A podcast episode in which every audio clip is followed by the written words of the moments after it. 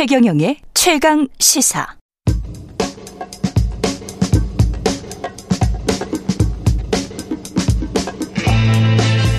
네, 우리가 접하는 뉴스의 태초부터 지금까지 뉴스 일대기를 쫙 살펴봅니다. 뉴스톱 김준일 수석 에디터, KBS 박대기 기자, 그들의 전지적 시점으로 분석하는 뉴스 일대기 지금부터 시작하겠습니다. 안녕하십니까? 네, 안녕하십니까?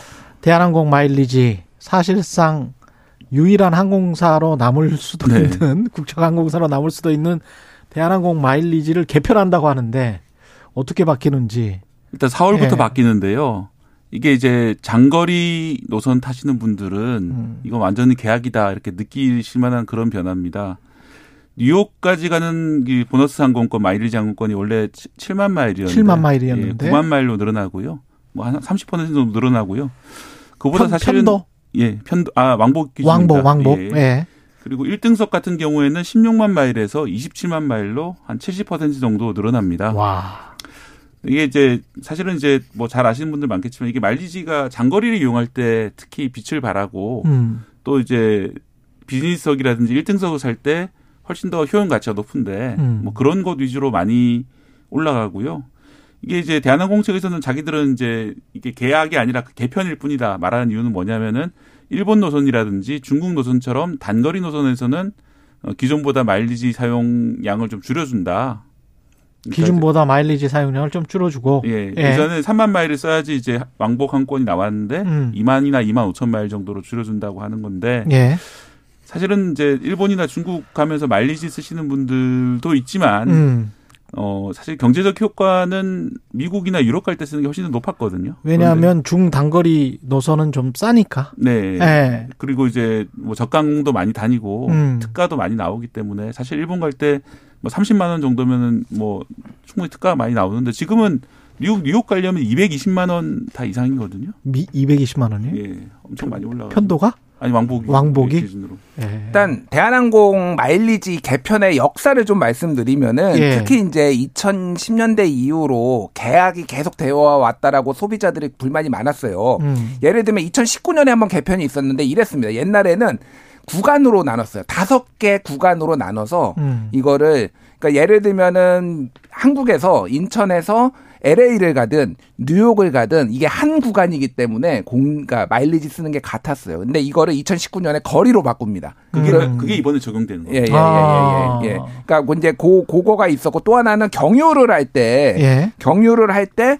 과거에는 A에서 한국을 경유해서 B를 하면은 이거를 이제 이 거리를 그 합산? A에서 B로 가는 걸로만 했는데 이거를 네. 따로따로 다 계산을 하니까 마일리지를 더 써야 되는 어, 그, 거예요. 그, 렇죠뭐 이것도 네. 이제 이제 이런 식으로 다 이제 바꿔 온 것에 대해서 불만들이 많은 거 하나가 있고 또 네. 하나는 이 사용처를 늘렸다라고 하는데 그 비율이 예를 들면은 그거를 장거리 항공을 쓰면 1 마일리지당 한 90원 정도 되거든요. 미국에서 한국에서 뉴욕 갈 때.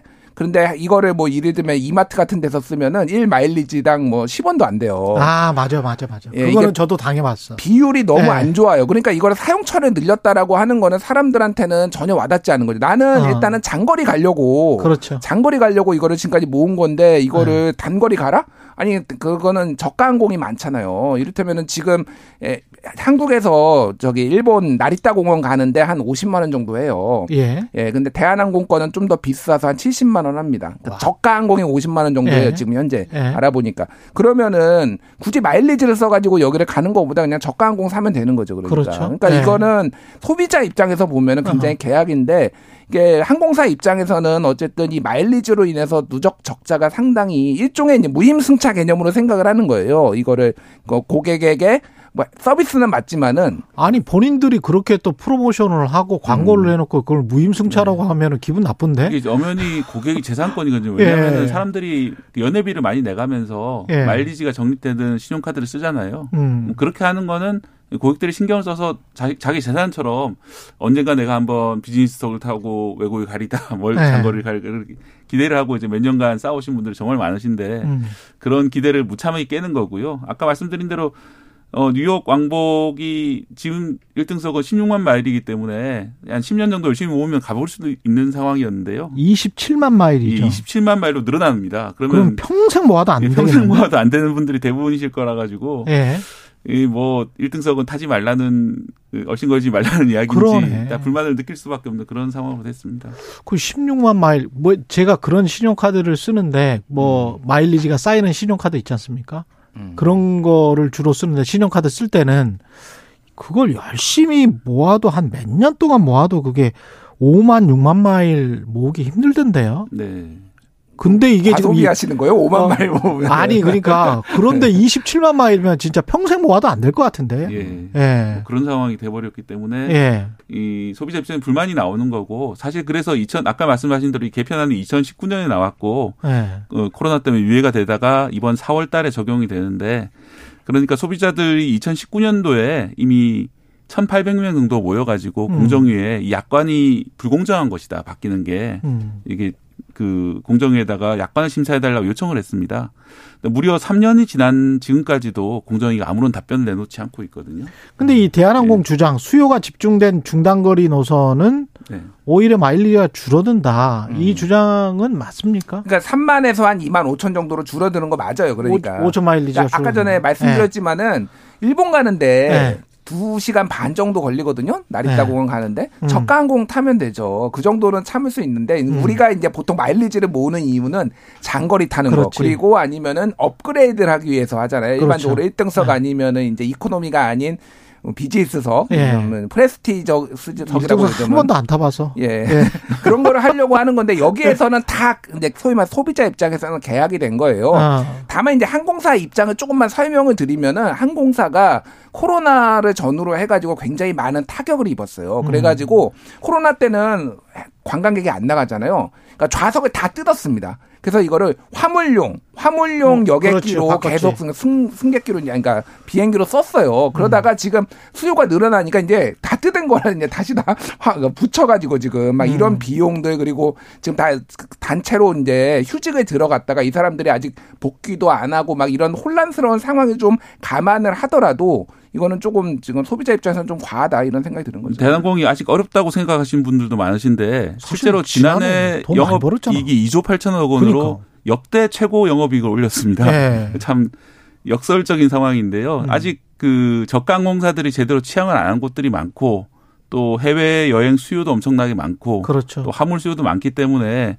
최근에는 특가 항공권 없이 아주 비싼 항공권 요금을 받고 있고요. 그래서 외국 출장 나가시는 분들도 예전보다 너무 항공권이 비싸졌다. 음. 뭐 그런 말씀 많이 하시는 그런 상황이라서 쌍끌이로 하고 있는 거예요. 예, 지금 회사가 어려워서 이 네. 마일리지 이거를 좀 혜택을 줄인다. 이거는 말이 안 되는 상황인 것 같습니다. 야, 항공사 입장은 근데 안 바뀌겠죠? 불만이 소비자들이 많아도? 일단 뭐 공정위에서 뭔가 철퇴를 내려놓지 않는 이상 이대로 강행할 걸 보이고요. 그래서 예. 공정위 뭐 제가 좀 취재를 해보니까 이게 4월 1일 시행인데 3월 말까지는 어떻게 그 이게 불공정한지 여부를 답변을 내놓겠다 내놓는 걸 노력하겠다 이렇게 얘기를 하더라고요. 그래서 음. 상당히 좀 기초가 주목되는 그런 상황이고 예전에도 사실 이 약관 변경 관련해 가지고 이런 소송도 있었습니다. 그 기억하실지 모르겠지만 원래 마일리지가 유효기한이 없었거든요 우리나라에서는. 예. 그런데 유효기한 10년을 도입하면서 이 소비자들이 이제 반발해 가지고 소송까지 간 적이 있었는데 예. 당시와 지금이 조금 다릅니다. 당시에는 그때까지 정립된 마일리지에 대해서는 유효기한을 발생을 안 시켰어요. 앞으로 저, 앞으로 정립될 마일리지만 유효기한을 정립을 시키, 발생을 시켰거든요. 음. 이번 같은 경우는 이때까지 쌓은 마일리지도 앞으로 변경된 기준에 따라서 쓰라. 이렇게 돼버린 거예요. 그러니까 이제 소비자를 주, 저한테 제보 주신 분이 말씀하시는 게 이때까지 정립된 마일리지는 어, 예전 마일리지 제도 정립 테이블, 그러니까 사용 테이블을 보고 정립을 한 건데. 그러네. 예. 이때까지 기성의 그런 어떤 마일리지에 대한 기득권은 음. 인정해줘야 되는데. 그러네요. 예. 갑자기 테이블을 바꿔가지고 너희는 이제 가까운 데만 유리하게 바꿔주고 먼 데는 이제 불리하게 바꿔버리면은 어. 뭐 가까운 데 갈 계획이 없는 사람은 뭐 그럼 대신 난 미국 가야 되는데 대신 도쿄 갔다 와 뭐 이렇게 할 수는 없는 문제잖아요. 결혼 10주년으로 예. 마일리지로 가기 위해서 차곡차곡 모은 사람들은 예. 굉장히 서운하겠습니다. 그러니까 요게 이제 핵심 쟁점이 될 예. 거예요. 예를 들면은 아까 카드 말씀하셨잖아요. 예. 천원 쓰면은 2마일씩 주던 거를 맞아, 이제 그 있었어요. 카드가 혜택이 이거 너무하다 그래가지고 그 카드를 없애버립니다. 그리고 음. 새로 발급하는데 천 원 쓰는데 1마일만 주는 카드를 이제 발급을 해요. 예. 근데 그렇다고 이 카드를 새로 발급했다고 해서 기존에 쓰던 카드를 음. 우리가 그럼 천 원에 1마일만 줄게라고 할 수는 없는 거예요. 그렇죠. 카드사들이 그렇게 할 수는 없죠. 그럼 그렇죠. 문제가 생기잖아요. 이것도 예. 비슷한 논리를 적용을 하면 그동안 쌓아왔던 거에 대해서는 그럼 최소한 인정을 해줘야 되는 거 아니냐. 예. 이게 이제 논리가 소비자들의 논리인데 이게 공정위가 이제 받아 들일지는 좀 봐야 될 것 같습니다. 그러네요. 예. 예. 잠시 재난 속보 알려드리는데요. 오늘 8시 30분 강릉시 평지, 삼척시 평지, 동해시 평지 지역에 대설 경보가 발효됐습니다. 외출은 가급적 피하셔야 될 것 같네요. 예.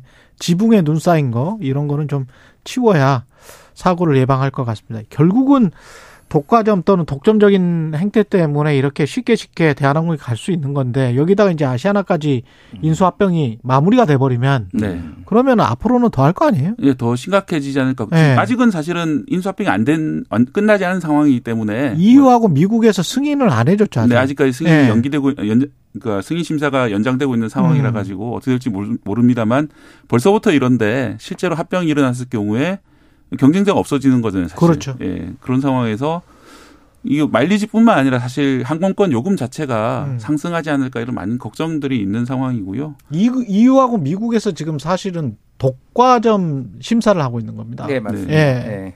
독과점 십사라고. 그러니까 한국 시장에서 이제 왔다 갔다 하는 것에서 너무 이제 과도하게 시장 그렇죠. 지배력을 가지는 것에 대해서 네. 보는데 그거는 좀 봐야 될 것 같아요. 어떻게 나올지는. 음. 왜냐하면 이제 시장 획정을 어떻게 하느냐에 따라서 좀 다를 수가 있기 때문에.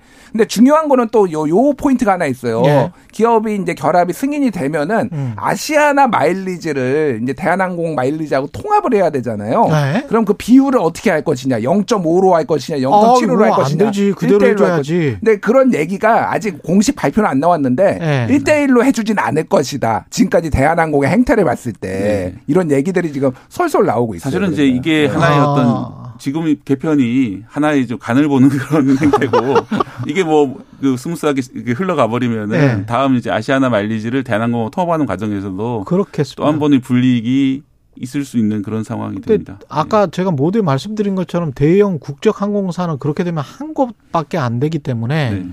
소비자들은 이제 선택권이 없어지는 거거든요. 음. 나머지는 미주든 유럽이든 사실은 그 나라 항공사, 다른 나라 항공사를 이용하지 않고는 음. 우리 국적 항공사를 이용하려면 대한항공 하나밖에 없는 노선들이 굉장히 많은데 네. 그렇게 되면 네. 어 그러면 좀 뭐 문제가 되는 거 아니에요? 외국 항공사랑 뭐 경쟁하면 된다라고 하는데 네. 아무래도 좀 불편해지는 그런 상황들이 벌어질 수밖에 없는 상황이고요. 그러니까 예, 요거가 있어요. 그래서 네. 지금 이제 좀 여행 많이 다니거나 출장 많이 다니시는 분들은 마일리지 쓰는 게 되면은 스카이팀이라고 있습니다. 대한항공은 스카이팀이라는 제휴가 맞아. 있고요. 네. 이제 아시아나는 스타, 스타. 얼라, 얼라이언스가 네. 있어요. 네. 근데 여기 마일리지를 그 어, 제휴한 항공사 걸로도 쓸 수가 있어요. 그런데 음. 그 제휴사들이 훨씬 좋습니다. 예를 들면은 델타하고 아시 그저 대한항공하고 비교를 하면은 델타께 훨씬 더 마일리지를 잘 쳐줘요 값을. 스카이보다는 스타가 낫다는 거죠. 아니 아니 그게 아니라 그러니까 예. 우리나라 거보다 해외에 있는 그 제휴된 그 아. 언론사들 그래서 그쪽이 더 많이 쳐준다. 예, 그래서 델타 거를 찾아가지고 이제 막 이렇게 찾아서 마일리지 쓰려는 분들이 있는데 문제는 내가 원하는 시간에 내가 원하는 지역에 없는 경우가 많으니까 어쩔 수 없이 그러면 대한항공을 써야 되는 거죠. 그러니까 아. 이제 뭐 아. 그런 부분들이 있더라고요. 예. 한 가지 저 대한항공 입장을 이제 설명을 드리자면은. 음. 뭐 실제로 2019년 조사를 해봤더니 그 장거리 항공권에 마일리지 쓴 사람은 24% 정도밖에 안 되더라. 4분의 음. 1밖에 안 되고 4분의 3은 중단거리를 쓴다라고 하시는데 다만 이제 이때는 그 마일리지가 유효기한이 있기 때문에 음. 어쩔 수 없이 중단거리 쓰신 분도 있을 테고 음. 이런 마일리지 세부 가치에 대해서 잘 안 따져보시는 잘 모르시는 분들이 많으시거든요. 그렇죠. 네. 그렇기 때문에 제가 말씀드리는 거는 원래는 장거리 그리고 비즈니스적으로 갈수록 훨씬 더 유리한 상황이었는데 음. 그런 소비자한테 유리한 것들을 이번에 바꿨다고 보시면 될 것 같습니다. 여기까지 듣겠습니다. 뉴스톱 김준일 수석 에디터 KBS 박대기 기자였습니다. 고맙습니다. 감사합니다. KBS 라디오 최경령의 최강시사 듣고 계신 지금 시각 8시 44분입니다.